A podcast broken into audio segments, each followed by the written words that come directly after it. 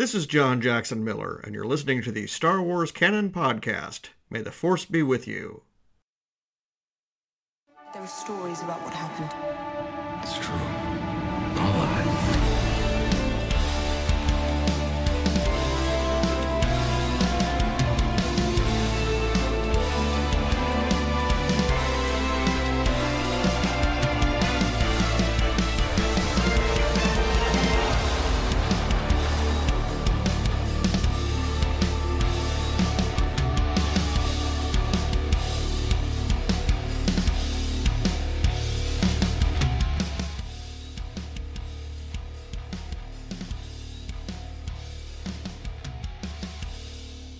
Hello, everybody, and welcome to this week's Star Wars Canon Podcast, episode 48. I'm your host, JG Cars, and joining me today is Stephen Hall.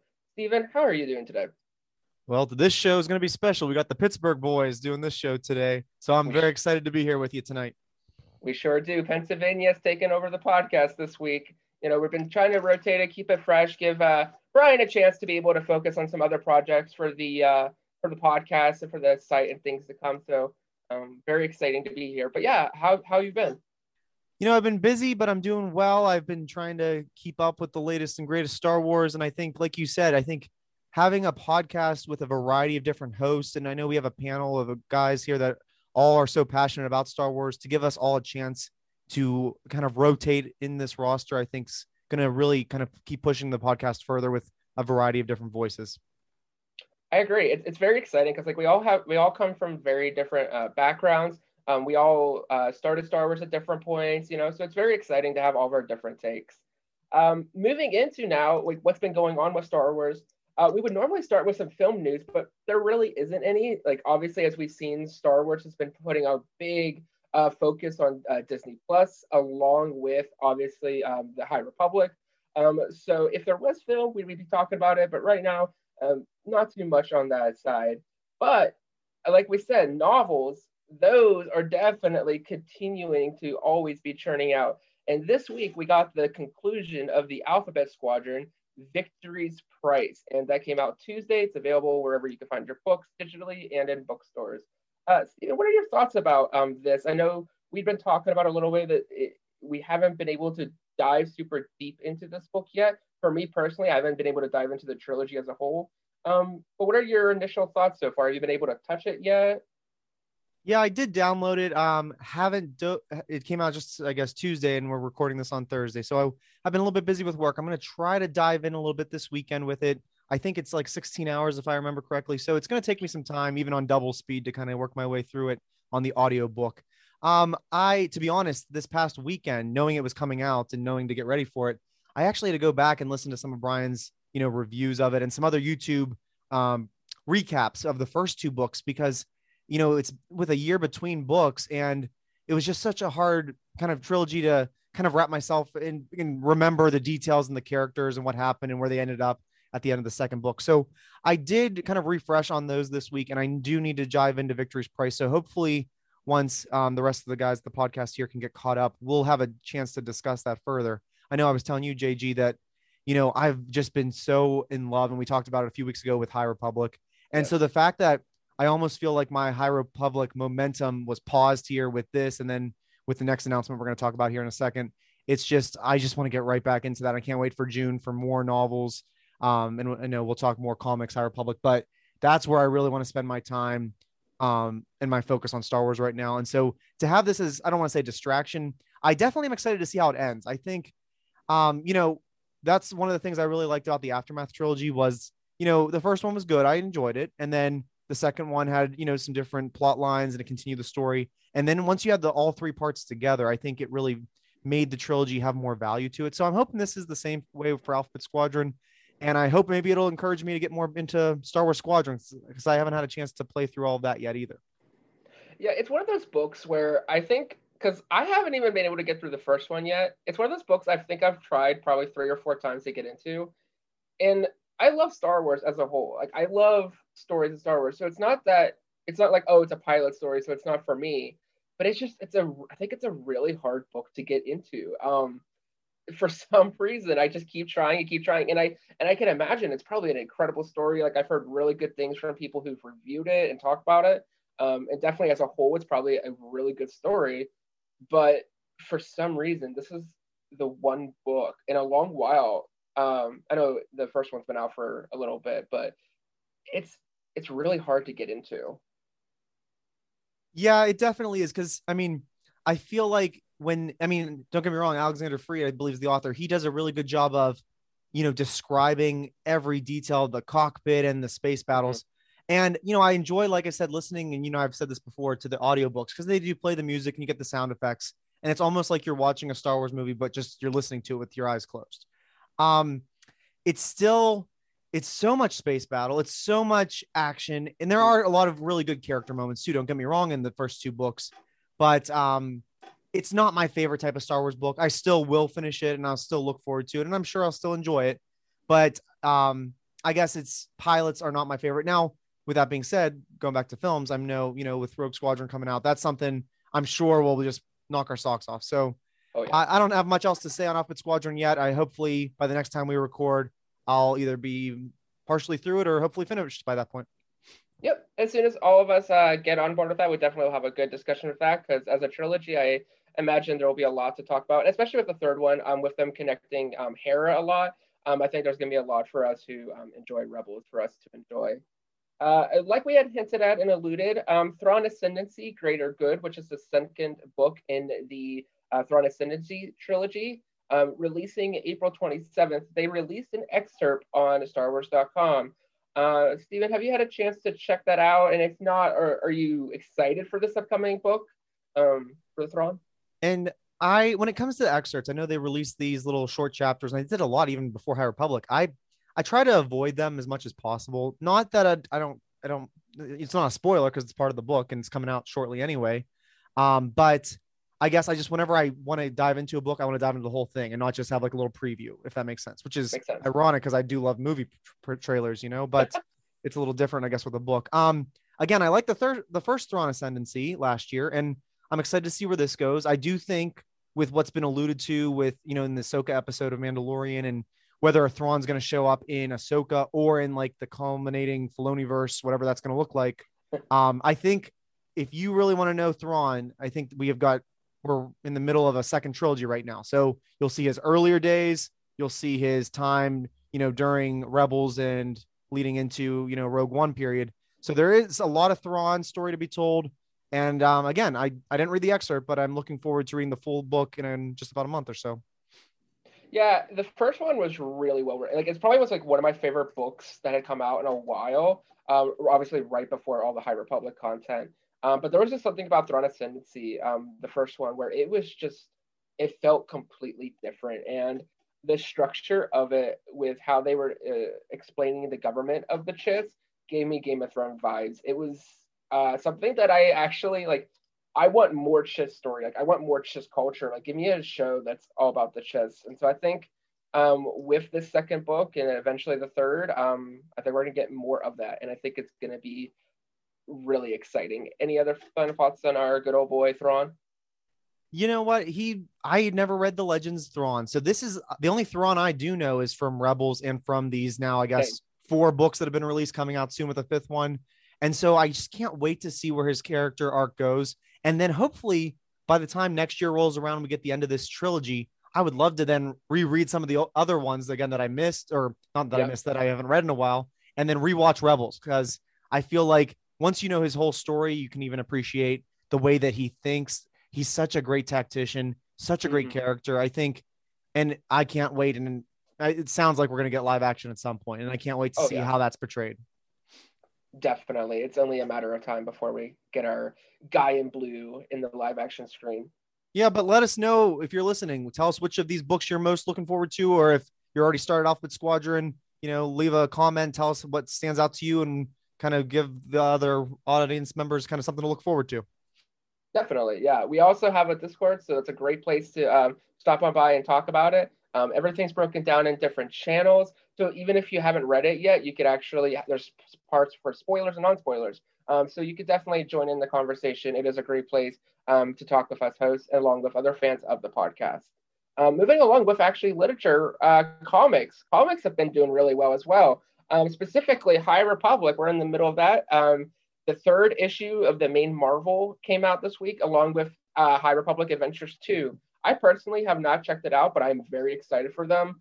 Uh, Stephen, you have. So uh, give us your non spoiler thoughts. We know you're very into the High Republic. What's your thoughts about the comics? Yeah, I mean, the fact that, you know, we had this big campaign kickoff in the beginning of 2021 with these novels and young adults and middle age readers. We've got we had such a kind of a big start to it and then the fact that knowing we have to wait till June to kind of get the continuation in the novel form.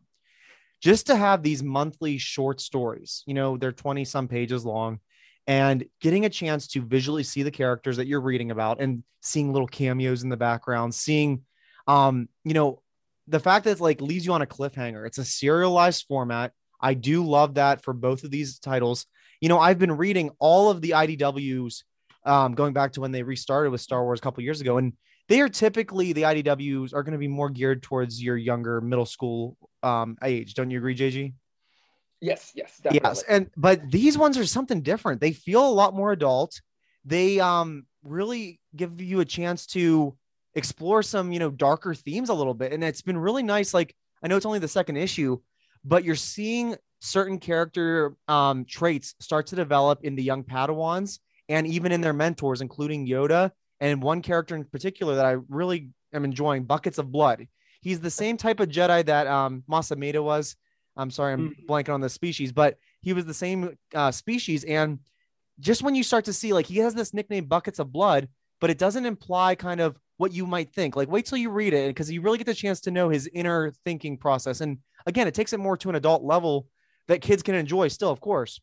Um, with High Republic number three from Marvel, again, we're seeing Avar Kriss, who plays a big role in the main Light of the Jedi novel. We are seeing um, other characters again pop up, and it's going into some really dark places again with the dark side. We're seeing, I'm so glad, like there's obviously a strategy. You know that they're communicating because um, certain plot points and maybe characters from Into the Dark start to mm. tie in now with issue three. And like this had to come out after that book, or you would have been a little bit confused. So not not necessarily confused. You could still read just the Marvel comics and get a great story. But man, if you know some more things that are happening in the universe around the same time, it really pays off. And I'm so glad like this is a finally this crossover event that multiple platforms I've been waiting for.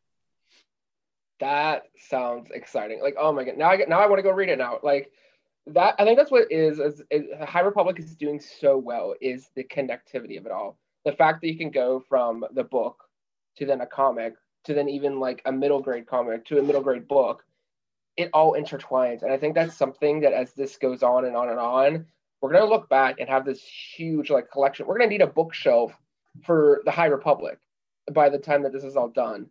And I I can't I cannot wait. Especially I, have been wanting. I don't read any of the uh the Star Wars adventure comics, but the High Republic obviously wanting to get all of it and hearing buckets of blood. Like I keep hearing so much about that character, and so I think uh, that character is.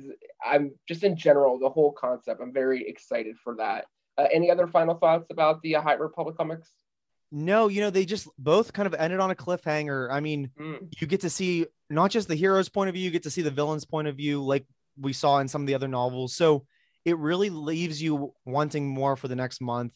And um, I think, you know, kind of going off of that one last thing is, you know, the Star Wars Insider is also releasing not a comic, but it's a monthly in their articles, a short story. I'm talking like three to four pages. It's not a mm-hmm. lot, but um, they've done two so far and I know this would kind of fall into the novel category, but definitely worth checking out. Um, I think the 200th issue of a Star Wars Insider just came out in February, and that was the second, or yeah, that was the second short story. So we should be getting another one hopefully in the next couple weeks here. Definitely, and uh, the High Republic is going to continue back up uh, full swing in June, and we are very excited for that. Uh, and finally, with uh, the final little piece of comic for us is uh, next Wednesday, Star Wars, the 2020 uh, run that they're doing, uh, issue 12 is set to release next Wednesday. Um, so if you're following that, from my knowledge, it's following um, after episode five. Um, I've I've never really been a big comic person. I read from time to time. I don't follow it. Is that something that you've been getting into, Steven, or something not yet? Definitely, because um, Mhm. what's interesting here is, and I'm thinking about this, you know, we had a three year time gap between four and 5 And, c- you know, I was just pulling up my comiXology. There were 80 issues of the Star Wars mainline interwoven with multiple different Darth Vader stories Yeah. and Dr. Aphra at that point. Um, and I'm trying to think if there's anything else, but those are the main lines. And Yeah. now here we've got one year gap between um, Empire and Return of the Jedi. And so you you wouldn't imagine it's going to go a full 80 issues because that was over the course of a three year span. Now I've been really enjoying this. They've had some really great arcs so far. And I know we're only on issue 12. And I think Brian and JG or Brian and Richard last week, excuse me, they mentioned the the big announcement of this um, crossover event with all the comics Yes. and this Marvel uh, Bounty Hunter War coming out in on May the 4th. And so um, that's this is leading right into it. And you know, seeing the rebels on the run spread out across the galaxy, unable to communicate. And again, I don't want to spoil why, but when you get a chance to catch up on these, they're worth your time. It's a really great arc. And you know, surprisingly, they even focus on Poe Dameron's parents and how they played into Hmm. all this at this time period.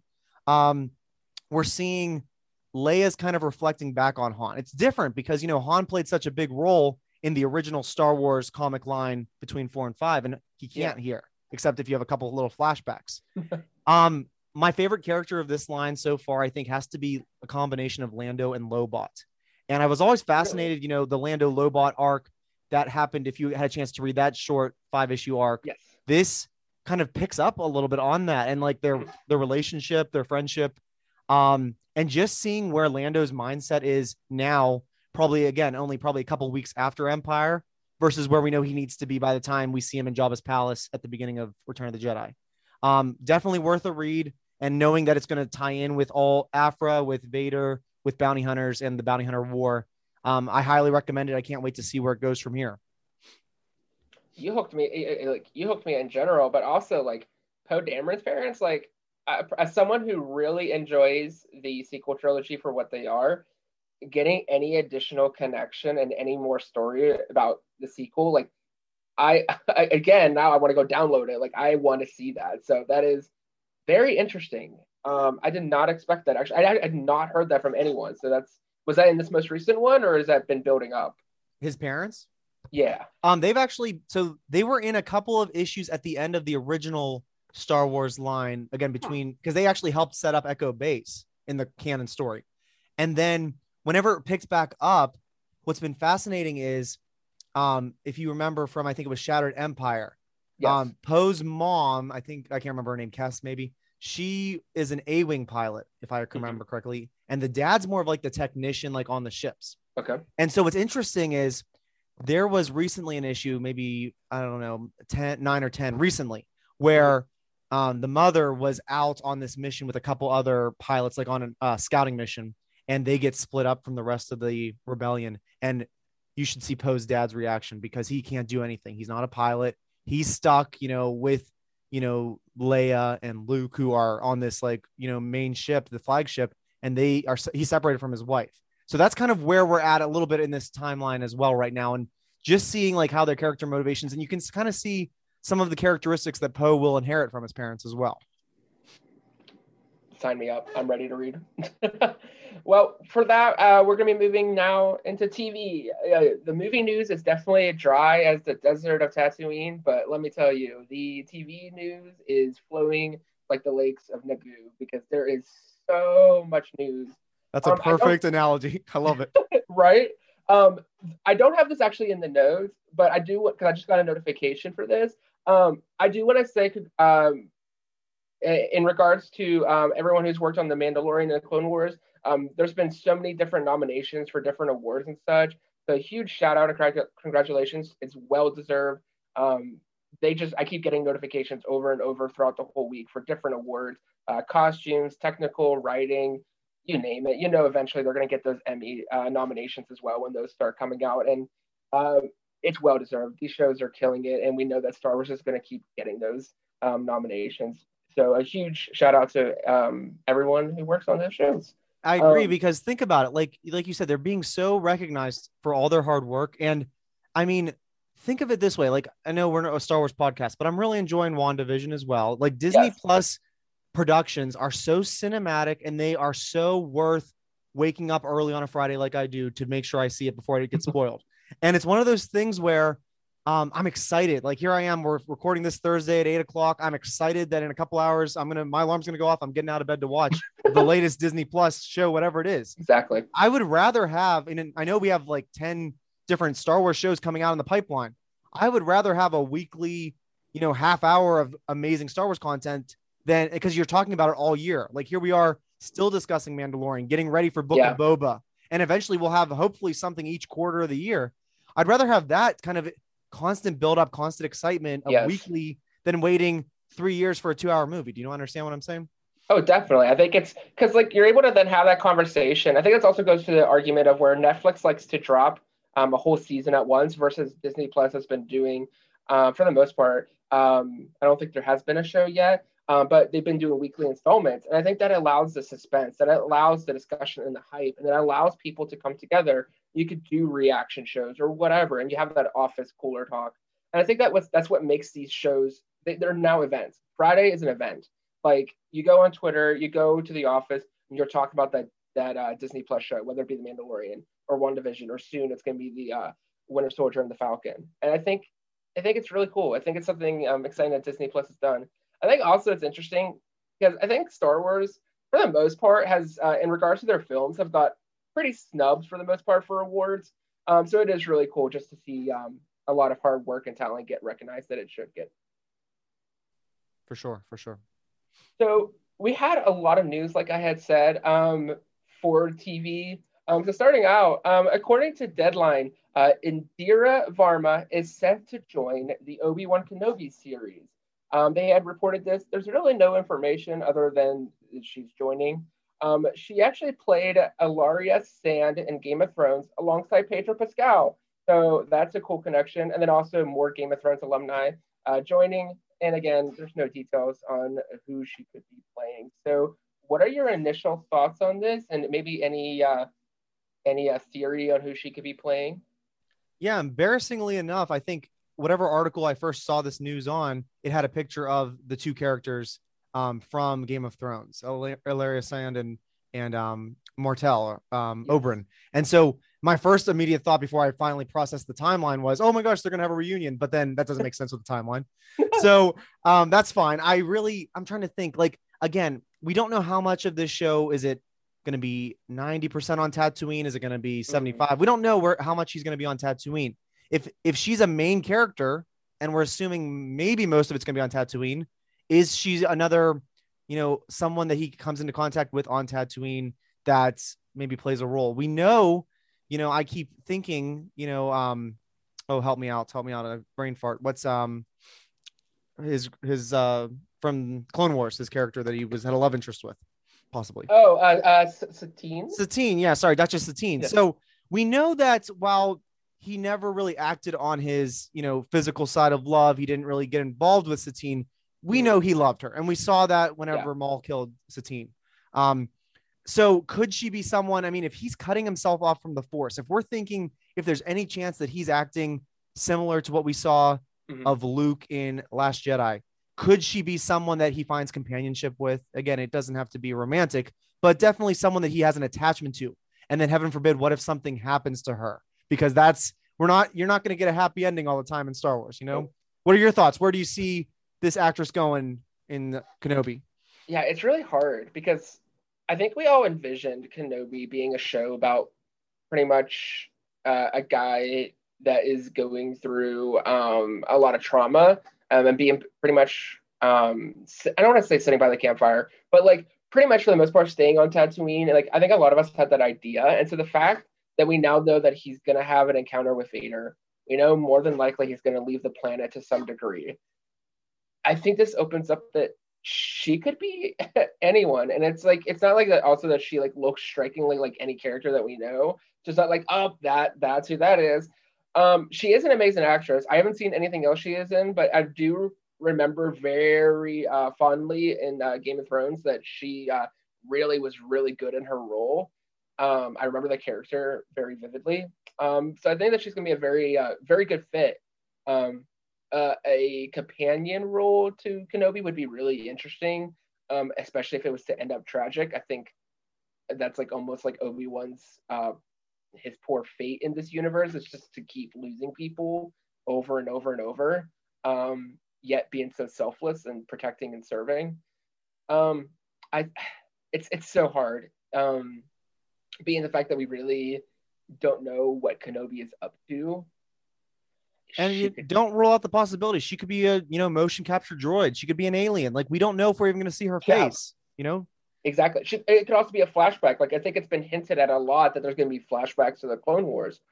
She could be playing a Clone Wars character. So I think, regardless, it's a great ad. Um, hopefully it does stay through because obviously when it's so early, being the fact that it is deadline though definitely adds some um, credible source to it. Uh, but things can change. But hopefully she is able to uh, stick along with the project. Any other thoughts on that, Stephen?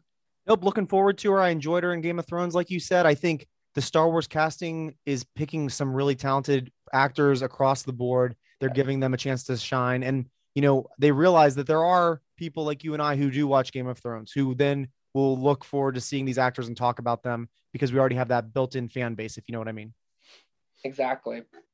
Well, Obi Wan was also uh, in the news again, but this time it's actually the character and not the show. According to Illuminerdi, they had a scoop and a rumor. I would say that this is at this point just a rumor, um, but Obi Wan Kenobi will be having a reoccurring role in the Andor series.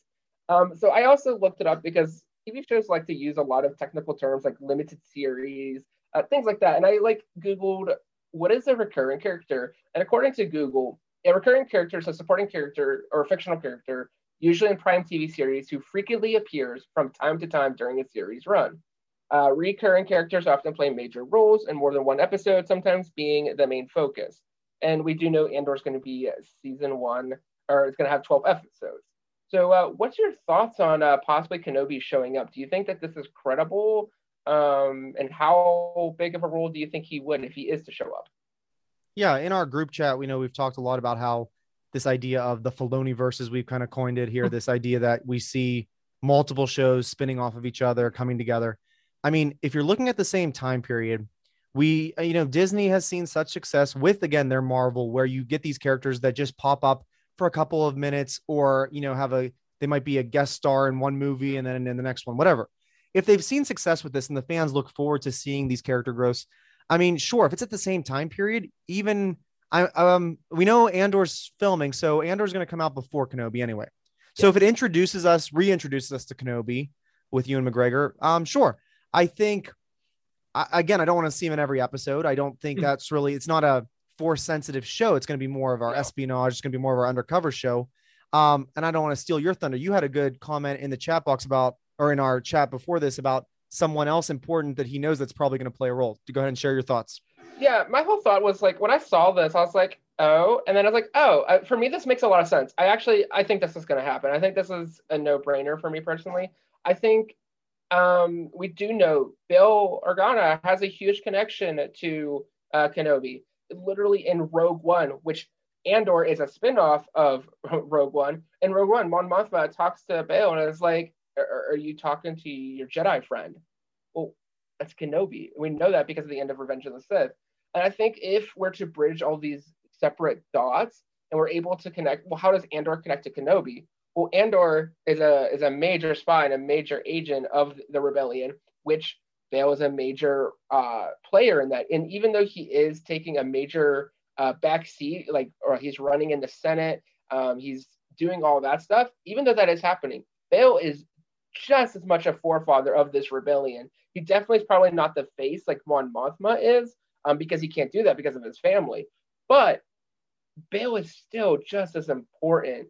Um, he's just not visible, and he would have that friendship with Kenobi, and he is going to know Andor. And I think that's going to connect the two. And um, I was thinking about like what would really like why would we have Kenobi though? Like what is Bail talking to Kenobi about? Well, we know that Kenobi in the Kenobi series is going to be he's going to have that duel with Vader. Well, what if the rebellion were very young and they start hearing about this ghost, this new threat that they don't know what it is? They hear about the horror stories of a red lightsaber. Well, what if maybe Andor is responsible for trying to, during the first season, get more information about Vader? and well, Bail knows the source who has really good intel. I think that that could be fascinating and really interesting, and how you can see Andor having to go behind lines and sneaking around trying to find out information about Vader, who for a lot of the galaxy is a ghost. But I think I think that could be very interesting. Yeah, I like your thought because what if, you know, if Cassian Andor towards the end of that season finds out that there is Vader and just hearing that word that Obi-Wan might already recognize from the end of Revenge of the Sith, like what if we already enter Obi-Wan and he already is aware of his former apprentice still being alive, not dead on the sands of Mustafar mm. like he thought. Very fascinating stuff. I was while you were talking, I was trying to look because I keep thinking too, maybe it's not just Obi-Wan. What if we also could see Ahsoka? Like if they really wanted to cross things yes. over and yes. you have Ahsoka cast, because let's think about it. If you, I, I mean, I, am pretty sure I was trying to find for just for clarification. We know Ahsoka is a fulcrum, one of these. Yes. And I think Cassian Andor was. Yes, okay. So there we go. That's an easy connection right there. And, and if connects Ahsoka to Kenobi, even. Now, hear me out. It's crazy, you know, casting here. we know we have Rosario Dawson playing Ahsoka in that time line or that time period. What if we get Ashley Eckstein playing the younger Ahsoka? I mean, it's not that far removed, but I don't know. It's, it's not going to happen. It, it, they probably would keep Rosario being the fact that they signed her to a contract. Yeah. But if the reason why they don't have Ashley playing her older is because they have her playing younger, mm. I think that would make a lot of fans happy. Um, I don't, I would probably say that's a 10% likelihood of happening. Yeah. But if it does happen, man, would that have been the biggest like redemption story and everything? And uh, I couldn't even imagine what that'd be like for Ashley if that is the case. Like yeah, keeping that secret. Granted, she's kept a, yeah. a, lot of big secrets, but man, that eh, that makes sense. It's fulcrum. It's all like that. There's that period is so rich with so much connections and a lot of things they've set up but haven't explored. And so I, I know a lot of people are exhausted from that in between three and four.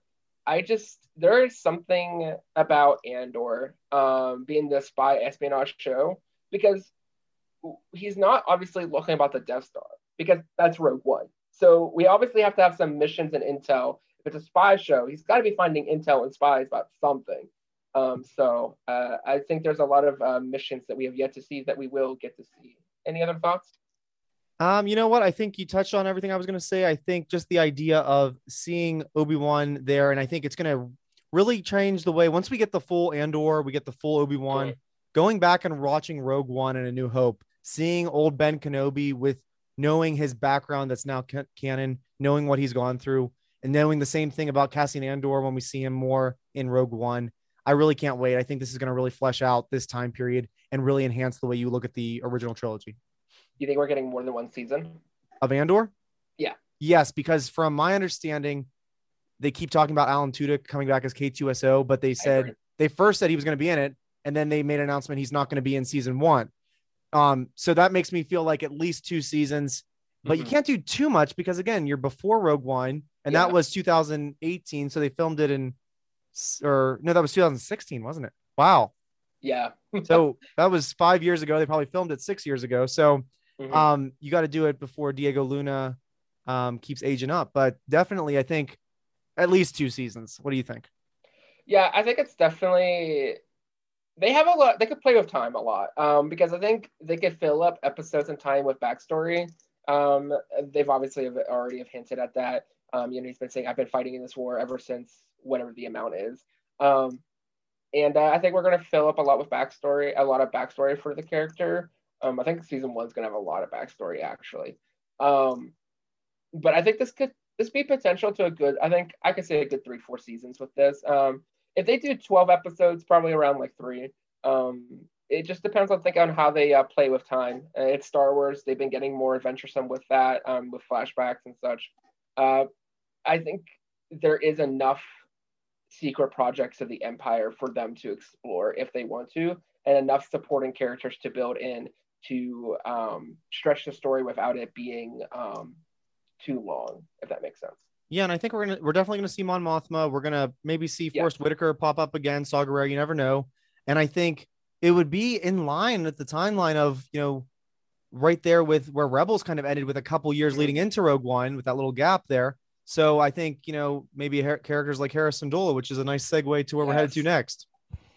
Definitely. So, according to Latino Review Media (LRM), which is actually another uh, reputable uh, rumor source uh, where they get scoops and such, um, they reported that Hera Syndulla may, emphasis on the word may, uh, replace Cara Dune for the Rangers of the New Republic series. Um, that to me seems like a no-brainer. What about you, Stephen? Yeah, so she's a character that you know has already developed through the canon, whether it be in novels, video games, and of course Rebels. And if the more characters they bring into live action, the more because I hate to say it, as strong as Clone Wars and Rebels are, that you and I both know, there are many people that are hesitant to watch all these seasons, even if they're streaming for free on Disney Plus right now, or not free, but they're on Disney Plus. And it's one of those things where, like, like I feel like I remember reading somewhere when Ahsoka popped up in Mandalorian, the number of people, like the viewership for Clone Wars and Rebels, spiked that week Yes. and the going forward. If you start bringing in more of these characters, which are rumored to appear in the Ahsoka show, or maybe now in the Rangers of the New Republic, yeah, it's going to spike. My only thing is, if they had plans for Cara Dune and to really build her up for the first couple seasons of Mandalorian, you need to make sure Hera starts getting into season three of Mandalorian right now. That way, because we know that's coming out before you got your Rangers, probably who knows when. If we start reintroducing her and showing her role in this, um, we're definitely gonna really build her up as one of the hopefully the leads. I think I buy into it. I, I think it would be a good decision on their part. Definitely. I think it. I almost feel like even with Cara Dune being in the picture, out of the picture, I feel like Hera should be a part of the show. It just makes sense to me. Um, we know that Rangers of the Republic, it to some degree involves like pilots and X-wings and things like that. To some degree, that's Hera. Like we look at the how she plays into the Alphabet Squadron trilogy. I obviously haven't read into it, but I know she's a major part of that. She's in squadrons. Like yes it, i think it's more how significant of a role she is i think she honestly like yeah you're gonna put her in there but i think now because of the absence of Cara Dune, i think you can now um put a bigger role on hera and have hera fill a bigger role and that way because um, I think I was reading, I don't remember where I was reading, I don't know if it was on um, Latino Review, but they said that now you don't have to introduce a new character's backstory. If you want the backstory of Hera, go watch Rebels. It, it's all there. You know, go read um, New Dawn. Is that the book? Yep, New Dawn was the first canon novel with her and Kanan, and so we have her backstory. We know from a young age what she's been through. We've seen her at her prime, right there, going from Captain Syndulla all the way up to General Syndulla. We know that she fought at the Battle of Endor. We know, you know, just seeing know her father even. Like, yeah, Jam has played a big role. And you know what? I was talking to another friend of mine about this. You know, imagine if she's the lead character. This would be one of our first times where a lead character is an alien.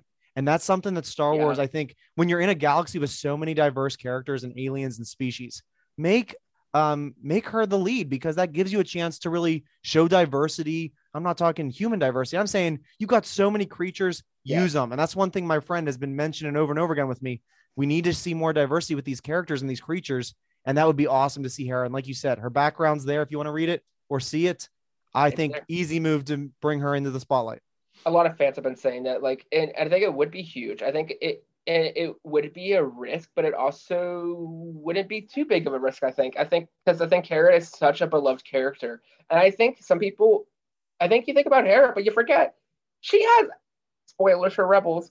She has a son. She has Jacen. We haven't seen anything. We know Jacen is alive. We know Jacen exists, and he's in that ship with his mom at the in in the epilogue. Sh- show us him. If if if Hera is alive, I want to see Jacen flying a ship uh, in the Rangers. Like he could show up, depending on like time and age and everything. Like well, let's know. say if if she was pregnant, you know, right when Kanan died, which was I don't know a year or two before yeah, Rogue One: A New Hope, and this is like six or seven years later. I mean, he's almost ten years old at this point. Um, and you know, his dad was a freaking Jedi, so maybe we've got some force sensitivity coming to this side again. You know, maybe Luke's Grogu's not the only one Luke's gonna go find. it's just it's like I've always I've been wondering because I know that character was there kind of be like oh like you know to give a little bit more importance to like Kanan's sacrifice and like the legacy of Kanan, but like they haven't done anything with that yet. And I And- remember reading after that episode an interview with Filoni, like years ago when this aired, and he Mhm. said, like, I threw that in there, And you know, we'll see where the story goes. I remember someone mentioned whether it was the story group or someone at Lucasfilm, they've been bouncing around ideas for that character. And now it's been a couple years since Rebels ended. Now's the perfect time to bring in this again, half human, half Togruta. Yeah. Well, maybe, and who knows? Maybe they were going to do it for that. Sorry. Maybe, maybe they were going to do that with the uh, the supposed alleged animated uh, Rebels sequel, but now that they're transitioning to live action, he could definitely show up. And I think, like we said, like a character, his dad was a Jedi. His mom is like one of the best pilot, arguably the best pilots in the galaxy. Like even if he's not like super like Anakin strong or even Grogu strong in the Force, he probably has a, a little bit there, but he's to be a gosh darn good pilot. And I think um, that's a new character. Like that's a completely new character that you can introduce us fans to. But because of his parents, like there's that safe backstory, and I think why not? Plus, you you you also tickle the little happy fans for the uh, the legends because of how they spell Jacen, being the fact that it's spelled as Jacen Sol Jacen Solo. Yeah, that yeah okay. I'm very not familiar with legends, but um, I I think J I think that would be exciting is to get Hera and her son. Well, let's just not stop there because again, if the rumors are to believe be believed, mm-hmm. in the Ahsoka show, you're getting your Ezra, you're getting your Thrawn, and you're getting your Sabine.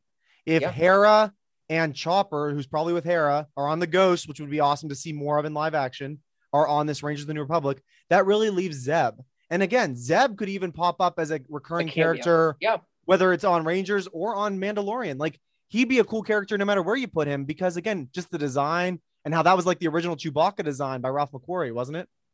Yes. Yeah. So that'd be cool to see in live action, um, Zeb, um, and just seeing all these characters. Like you said, this was, I bet they're kind of cherry picking some of the storylines that they were going to do in a animated uh, sequel series to Rebels, and now we're finally maybe going to get to see these plot lines finished out.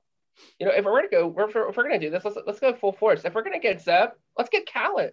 Kallus yeah yeah, let's get Kallus. Like, and the way they left their, you know, relationship, the two of them, the friendship there, like mm-hmm. I want to see because like uh, one of my favorite episodes. I know we're getting off task, but when they were in that cave and the two of them started, yes. when Kallus started changing his viewpoints and questioning his decisions, he had such character growth that I was not expecting when I first met him. He was a jerk the yes. first season. You know what I mean? Yes, and, and, like, and now to even then have that payoff, have all that huge depth of that character, um, Wait, wasn't then, he a Fulcrum? T- Fulcrum too? Wasn't he? Yeah, I think he, he was. was. Wow. Because he, did. Because because whenever Thrawn like goes to like discovers him, he's like doing that whole secret code thing, and he it has the Fulcrum logo. You're, You're right. right. Mm-hmm. So there's another Fulcrum. Bring him on in. It all connects. Yep. They know what they're doing. They they. You can have a lot of frustration with how things have been on the past, but I think moving forward, they're realizing the importance and the significance of having a planned set for for the future and for storytelling. And i think we're starting to see the very beginning of what they have in store for us. Well that was that was a wild ride. Um we would also normally talk about video games here but there is right now no video game news. We're waiting for that lego uh star wars skywalker uh, news. We're waiting. They said spring. We don't know if there's going to be delays with all the COVID lockdown in London and everything. So, um, Republic Commando, a lot of good stuff coming, and there's probably a lot of stuff that we don't even know about. But uh, definitely keep your eyes on video games. As soon as they drop more news, we'll definitely be talking about it. But as we uh, end with the final bit of the show, we're going to be taking some questions that you guys have sent us, um, mailbag. Um, you can actually send us your mailbag questions at Star Wars Canon Podcast at gmail.com. There'll be a little uh, little link down in the uh, comments of the description of the video. Um, or you could actually, again, join our Discord. There's actually a place where you could actually send the mailbag questions.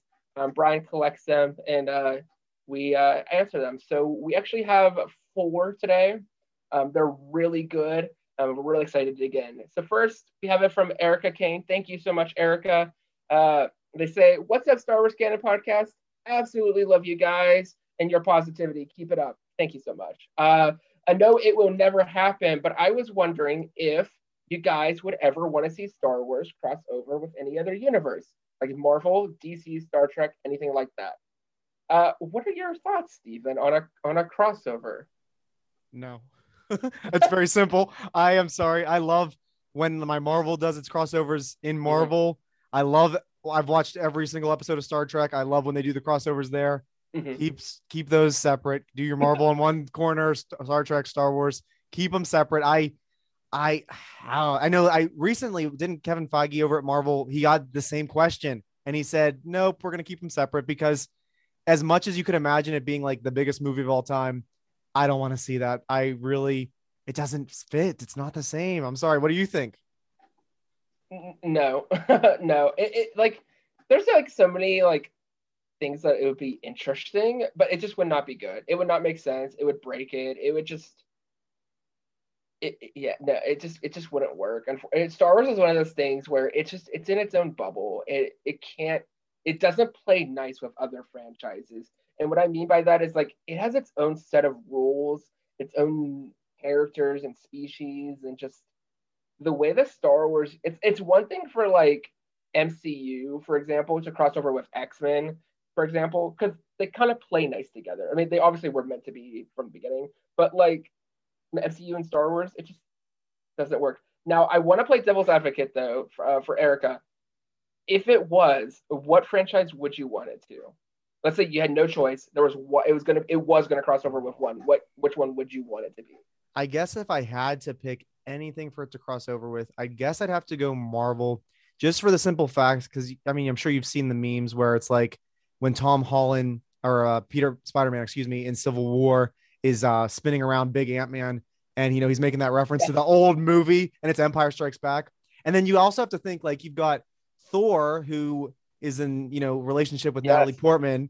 And then you also have Spider Man, who's such a big fan, and there's Nick Fury and Mace Windu. So, like, if I had to, I guess I would have to say just seeing Star Wars and Marvel, you know, last. But again, I I don't see it happening. Don't want it to Yeah. happen. But if I had to, what about you? What would you say?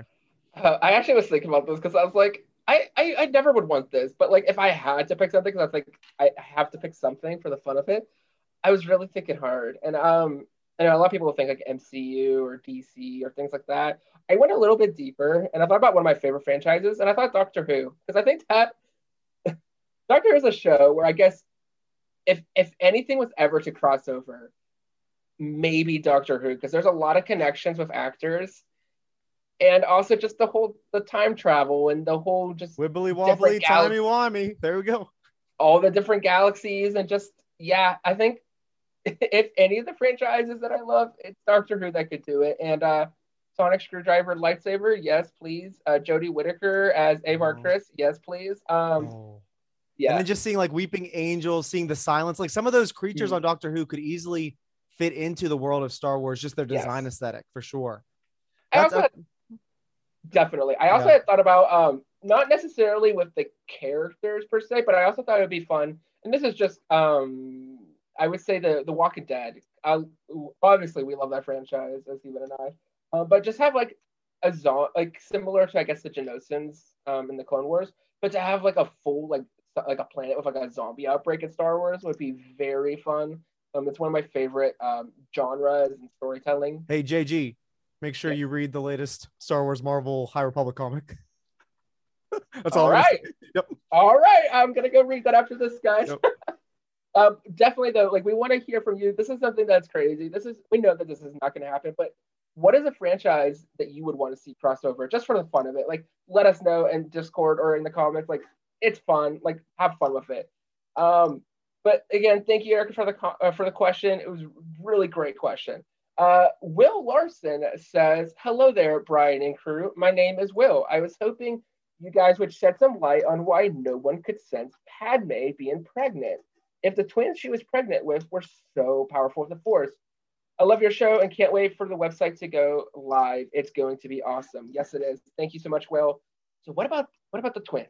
What about the twins, Stephen?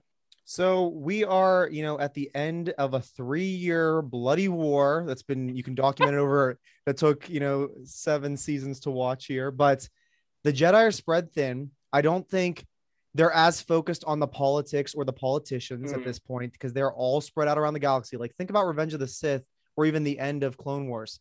You know, very rarely are they all in the same room together. They are spread out to all edges of the galaxy. Um, correct me if I'm wrong too, because it's been a while in Revenge of the Sith, the only time Padme's, you know, she's with Anakin, of course, Yes. and she is with Obi Wan right before he goes to Mustafar. When Obi Wan finds out, he's like, and I think he senses it, doesn't he? Or he makes a reference. He finds out she is pregnant there. Yeah, sh- he he he finds out in some degree. Yeah. Or, yeah, he he says they're sitting the in her office. And Anakin's the father, isn't he? So he was close enough. He probably sensed it there. Um, I don't remember in Revenge of the Sith if any other Jedi were that close to her. I don't think so, but I could be wrong.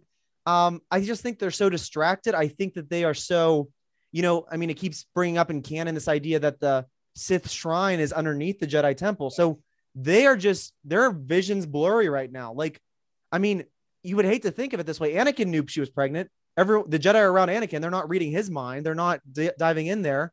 And maybe that's more of a dark side thing. Like I'm thinking of Kylo Ren, um, kind of going after Rey's what's in her memory and Poe's memory in Mhm. Force Awakens. So maybe the Jedi try not to prod into your memories or your um your brain. I don't know. What do you think?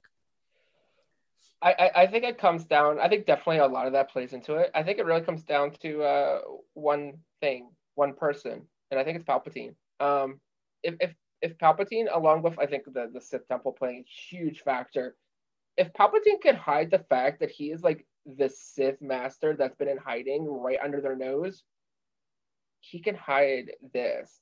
Um, and that's what causes this tension and this drama between Obi Wan and Anakin, and all this deceit and mistrust and all of this. I think definitely the Clone Wars, again, orchestrated by Palpatine, plays a huge fact in, in hiding um in hiding this.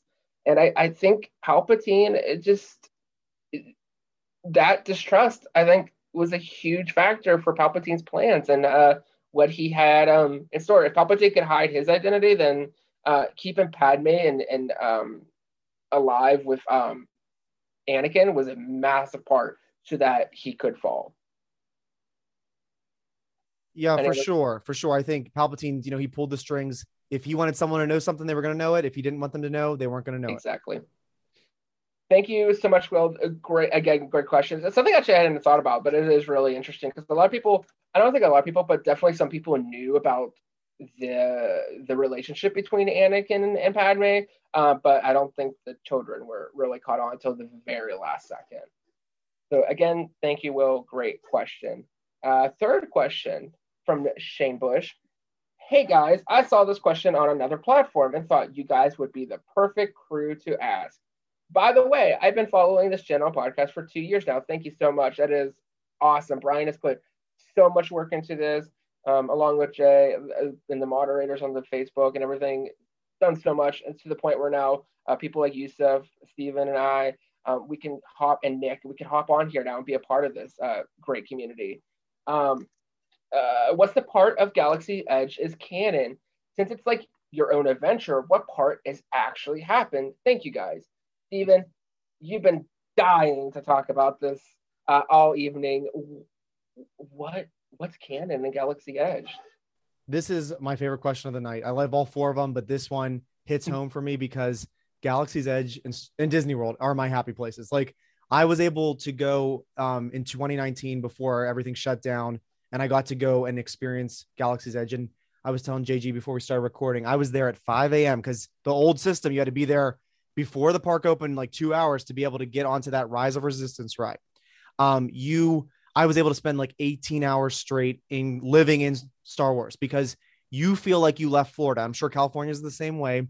Mm. It is so immersive. Like they have, it's called Black Spire Outpost. You have these massive um, trees and mountains, cliffs. You cannot see any other part of the park. You can see the sky. That's all you can see. And to be honest, it is a, everything you experience is canon. And let me talk about that for a sec. So this all takes place one day between episodes eight and nine. Okay. Um, and basically what happens is every day at Disney, it's it's a show. Like literally, you're walking through a live action performance because it is the same day just on Groundhog Day, just on repeat. And if you're lucky enough to go today or you go back tomorrow, you're going to experience the same day in this timeline that is official. And so, you know, you've got some different ride experiences. You've got Smuggler's Run, where you are literally working for Hondo Ohnaka and you are working on the Hondo Ohnaka transport crew and you are smuggling um, for him. And the decisions you make, you know, you've got your pilots, you've got your gunners, and your engineers. And basically, you need to work together as a six person crew to save the Falcon. And just seeing the Falcon in person, oh my gosh, it is life size. And then you feel like you're actually flying it on it. Okay, I can't, that's all I'm going to say on that. Then you have the Rise of Resistance ride, which is my opinion is my favorite ride at Disney. It's so immersive. It's 15 Mm. minutes long. Like at Wow. least you usually a ride there, you wait in line for a half hour, 45 minutes, and you ride it for five minutes, it's done. This one is so worth it if you get a chance to do because there are so much Disney magic, as I like to call it, like things like illusions and optical illusions. You don't understand how they happen. Um, you are literally, you know, taken up into outer space, um, up onto a first first order star cruiser. You fall down. Like all of this is canon. I made a lightsaber. They have people that are called junkers that go around and collect it. Um, you make a droid. It's canon because again, that you're making it. You're in this world. You're experiencing it Mhm. the workers there that are waiting in the lines with you or that are working the rides they talk to you because they build up their own backstory that fits Wow. into the canon you go to Oga's Cantina and you actually see the bullet marks from when Thrawn and Anakin were there during the Clone Huh. Wars. They- the amount of detail, like they actually used the original R2 unit from 1977 to leave track marks of an R2 unit through the park in the cement. um, I can't talk about it enough because again, you can watch Star Wars all you want, you can read Star Wars all you want. To live there for just one day, and I have another trip booked in, this summer if all goes according to plan. Um, to walk through there one day, and then if you go, I highly recommend Shane. You asked this one. There are there's a five issue miniseries of Marvel comics and Galaxy's Edge, and it's got like Doctor Aphra was there, Han Solo was there, you name it, they were there. And then just to walk there and say, I know it sounds silly, I'm in the same spot that so and so was. There are also a series of books. There's at least two. There's a um, there's one that's an adult aimed with characters from Phasma. It's like a sequel to Phasma by Yes. Moradi. And I got a chance, like she walks around.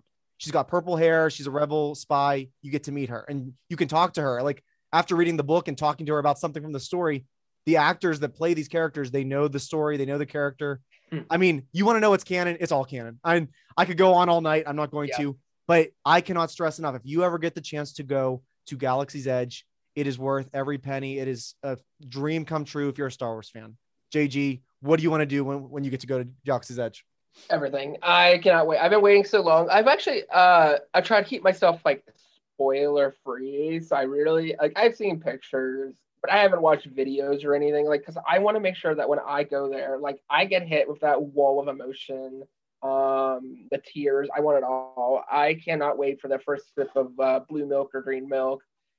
I'm just I'm so excited. Like I with celebration next year hopefully um being in California, I plan on going um to Disneyland. And so obviously Galaxy's Edge will be there. Um, so that's definitely the plan. I cannot wait. I hear so many good things. I hear how it might be a little dramatic, but like I hear a lot of people say that it's like very like life changing. That it's very to be very passionate about a franchise and a fandom, and then to be able to step forward into that and feel like you're part of it, and where you're completely escaped from uh, America that we're very familiar with, that has to be one of the most surreal feeling. I know that people um, uh, in Orlando they have like that Harry Potter experience, which is very similar, and I hear people say the same thing about that. And so I think, it, like Steven said, it's it's all canon. Like you're part of this. It's, it is it is a day. It is a canon day in Star Wars, and you get to experience it and see that. That you get to be a bystander, um, and you get to experience it. And there's the books that we've seen, like a Fate of Crash and uh, Black Spire Outpost, I think is the other one. It's it's all part of the story. And what's is so cool is that because it is a real plan and real thing, eventually, yeah, maybe in a couple years they're gonna uh, change or uh, they're gonna do a news story for a different day that happens in Black Spire. So even though there might be different characters showing up or a different moment, it's still canon. It's just a different day of Black Spire Outpost. So great question. Very excited to go. Uh, every time Steven talks about it, I I'm ready to go now. I am glad that they picked a unique planet that has never been seen before in films. Like I think the original plan was to do Tatooine, and that would have been Yes. fine. Like the the cantina and everything like that, Jabba's palace. You know, they could have done a, a pod racer ride, whatever. But they Mhm. really wanted this to be an experience where you're making your own Star Wars journey, and it's so Yeah. true. Um, I mean, I could go on and on, but please get a chance to go. And even if you're going with people that aren't big into Star Wars, it's so immersive, it's so detailed, and the rides are so engaging that even if you're slightly familiar with Star Wars, you'll love it. If there's one thing, like you said, JG, I think at some point they might have to update it. I mean, it, Mhm. it's already out. Not I don't want to say outdated, but you know, Kylo Ren walks around as Kylo Ren with this first order. So you got Rey and Chewbacca working on the Falcon. Like there are some things that you have to put your mind, mindset into the fact that this is literally between episode eight and nine. There are Yeah. references to it. Um, but at get a chance to go, it's it'll be worth it. It's amazing. That's all I can say. Definitely. Thank you so much for your question, Shane. Uh, we really do appreciate that. And finally, uh, but not least, we have uh, Jenna Harmon uh, states, uh, Dear Star Wars Canon podcast crew, I was wondering where Rey got her yellow kyber crystal from. Is it ever addressed in the novel uh, of the film or in a reference book somewhere? Keep being the best Star Wars fans out there. We should all strive to be you guys. We really appreciate it. It's very kind. Um, we all very much want positivity and just be able to have conversations and talk about the fandom that uh, that we do love so much. Steven, what about that gosh darn yellow kyber crystal that is so elusive that we can't find anything about? Yeah, it kind of came out of nowhere, didn't it, at the end there? Um, Yeah. I, you know, as far as I know, and we looked before we started this call, we don't think it was referenced how she got the kyber crystal. Um, we looked, I looked in the uh, DK Last Jedi Visual Dictionary by Pablo Hidalgo, and those usually come out the day of the release of the film. So they really don't try to spoil the ex- ending or like there wasn't a lot about Palpatine in there. Mhm. And so whether we get an updated, you know, character encyclopedia or who knows, maybe at some point that'll be told. I was telling JG, I really think that's a story that we should find out maybe hopefully in a novel or a comic book. Like we know that we see that ending where it sounds like it's fading to black, where everyone's hugging um, at the end after the battle on Rise of Skywalker. But there's a time jump. I don't know if it's a couple weeks, couple months before Rey ends up back on Tatooine for the very last scene of the film in the in the Skywalker saga. I want that story to be told. Um, I think there's so much uh, Rey on a journey. You know, both of her mentors are gone. She's on her own. She's trying to figure out what she's going to do next. She has to find the Kyber crystal wherever she finds it. Um, I want to see that story, whether it's in some medium. What about you, JG? What do you want to see? Yeah, I'm very excited to see that story. Uh, anything more with Rey, I'm just very excited for. Um, I tried to pull up actually because I just had this thought now. I pulled up the the lightsaber book that came out about a couple months ago. Um, the only thing that it really says here, it just it says uh, Rey built her lightsaber using pieces from a familiar weapon, the quarterstaff she carried while living as a junk scavenger on Jakku. The staff which Rey carried along slung across her back when not in use. Uh, and that keeps going on. Backstory um, but it doesn't talk about the crystal. Um, and then it says in the movie, Rey's lightsaber projects a yellow blade. Although this is the first for live action Star Wars, the Jedi Temple guards used it in animation. Um, so it, it could be a story we see one day. Um, Do you think the yellow, because you mentioned the Jedi guards at the temple, is Mhm. yellow supposed to represent the fact that they're like keep protecting? And is she supposed to be like the protector of the light side, protector of the Jedi going forward? I mean, is that symbolic there? or even protector of the galaxy, you could even say at that point. Like she's taken down the big bad of like the the franchise of what we've seen so far. Mhm. Um, there is at this point no major evil. Obviously, there's probably still remnants of the First Order, um, remnants of the Final Order, um, things like that. But for the most part, she is now, being the fact that she is the only established Jedi that we know of at this point, Remember, she's all the Jedi.